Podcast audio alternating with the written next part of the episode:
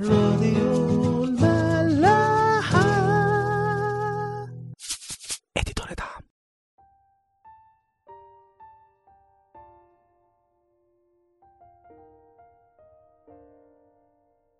أهلا بيكم في عيش وملح.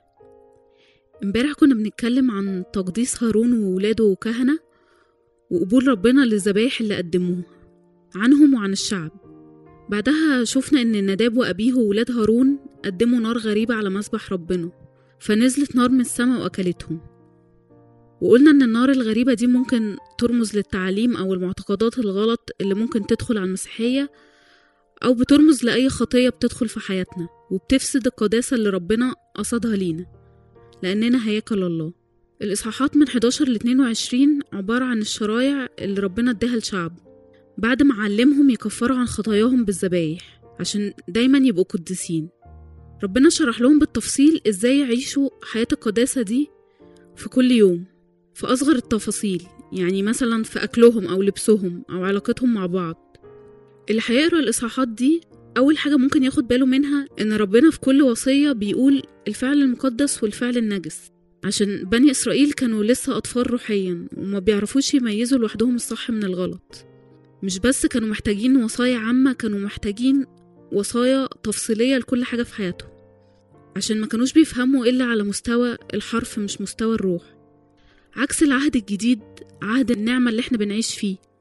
بولس في روميا سبعة بيقول حتى نعبد بجدة الروح لا بعتق الحرف. وعشان كده وإحنا بنقرأ الإصحاحات دي في العهد الجديد ما نقدرش أبدا ناخدها حرفيا. ونقعد نشوف إيه هو الحلال والحرام مثلا في الأكل أو في المرض أو في الجواز. لأن المسيح حررنا من عتق الحرف ده. وإن كان ربنا حاطط زمان شروط وحدود كتيرة لشعب إسرائيل في تعاملاته ده كان عشان الشعب لسه كان بيتعرف على ربنا وخارج من أرض العبودية واستحالة يميز لوحده. إحنا دلوقتي بقى بناخد الروح اللي في الوصايا دي والرموز اللي كان ربنا قصدها بيها.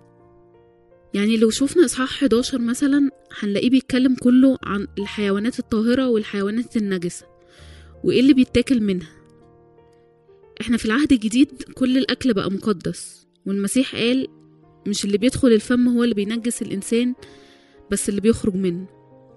أعمال الرسل إصحاح عشرة بيتكلم عن الموضوع ده وبيحكي قصة بولس إن هو كان بيصلي وبعدها جاع جدا وكان نفسه ياكل.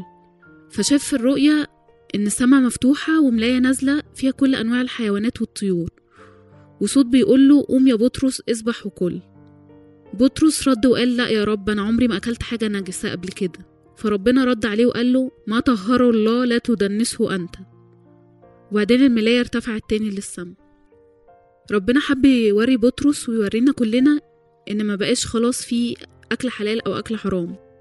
كمان ربنا كان قاصد بالحكاية دي الأمم اللي كانوا بيدخلوا الإيمان واليهود كانوا بيعتبروهم نكسين بعد ما ربنا اتكلم عن الأكل في إصحاح 11 في إصحاح 12 بيتكلم عن تطهير الولادة.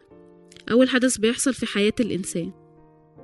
ربنا كان عايز يوري الشعب إن حياة الإنسان فسدت بخطية آدم وحواء وإن المولود الجديد ده وارث للخطية. داود في مزمور 51 بيقول لأن هنا داب الأسام حبل بي وبالخطايا ولدتني أمي. وعشان كده ربنا أمر الأم إنها تقدم ذبيحة خطية عن ابنها أو بنتها المولودين. راديو ملاحة بعد كده الإصحاحات 13 و 14 بيتكلموا عن مرض البرص والطقوس والذبائح اللي بتتقدم عشان تطهير الأبرص.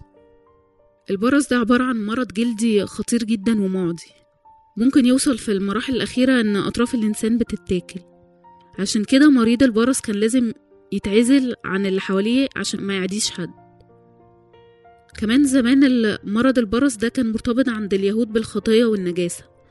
عشان كده ربنا استخدمه كذا مرة لتقديم ناس زي مريم أخت موسى مثلا زي ما هنشوف في سفر العدد. البرص من كتر ما هو خطير المريض كان بيحس إن هو محتاج لمعجزة أو تدخل إلهي عشان يتخلص منه ويتشفي زي الخطية اللي بتنجس الإنسان ومحدش يقدر يغلبها ويمحيها إلا المسيح ودمه. لو حد شاكك إنه عنده برص كان بيروح للكاهن يفحصه. ممكن البرص ما يكونش واضح قوي فيسيبه معزول كام يوم وبعدين يشوفه تاني يمكن المرض يكون ظاهر عليه. وساعات المرض كان بيبقى من الأول ظاهر جدا. ربنا إدى للكاهن زمان وكل ولاده دلوقتي إن هما يعرفوا يميزوا لو كان عندهم أي مرض روحي أو خطية معينة. ساعات بتبقى مخفية أو مش ظاهرة بس أكيد بتظهر بعد فترة من خلال تصرفات الواحد وكلامه. وساعات المرض أو الخطية دي بتبقى ظاهرة ومعلنة بوضوح جدا للكل من الأول. أشعيا في إصحاح واحد بيقول من أسفل القدم إلى الرأس ليس فيه صحة بل جرح وإحباط. وضربة طرية لم تعصر ولم تعصب ولم تلين بزيت. يعني الخطية بقت واضحة جدا في الإنسان لأنها ما بتتعالجش والإنسان ما بيعترفش بيها عشان تتغفر. بعد لما الواحد بيكتشف إنه عنده برص الأبرص ده كان لازم يخرج وينعزل خارج المحل أو خارج أسوار المدينة. بيشق لبسه ويحلقوله شعره وشنبه. موضوع إنه يتعزل برا المدينة ده بيبان إن هو قاسي قوي. بس المرض كان فعلا معدي وخطير. المريض ما كانش ينفع إن هو يعيش في وسط الناس. وقبل المسيح وموته على الصليب كنا كلنا عايشين بخطايانا ومطرودين. عشان كده المسيح لما جه واتصلب خارج المحلة كان عشان يردنا لمكانتنا الأولى. بس اللي بيصر على خطيته وما بيعترفش بيها بيفضل برضه غريب ومعزول عن ربنا وشعبه على طول. كمان الأبرص كان بيشق هدومه علشان رمز لينا إن إحنا نكشف خطايانا ونعترف بيها عشان ننال المغفرة عنها. بعد ما بيتشفي الأبرص الكاهن بيروح ياخده من بره المحلة ويدخله معاه تاني. وبيذبح عصفور ويرش الدم بتاعه والمية على الواحد اللي كان عيان. عشان مفيش خلاص أو تطهير إلا بمية المعمودية ودم السيد المسيح. بعد كده الأبرص بيغسل نفسه ولبسه ويقعد سبعة أيام وبعدين يكرر نفس الموضوع ده تاني. وبيروح تاني يقدم ذبايح. والمرة دي الكاهن بيرشم ودانه وإيديه ورجليه عشان يتقدسوا تاني. نفس فكرة المعمودية. هي بتمسح الخطية بس المعمودية ما بتتكررش. عشان كده الواحد لازم يبقى عايش على طول في حياة تجديد وينفذ الوصية ويعترف بخطاياه دايما عشان تتغفر وتتمسح أول بأول.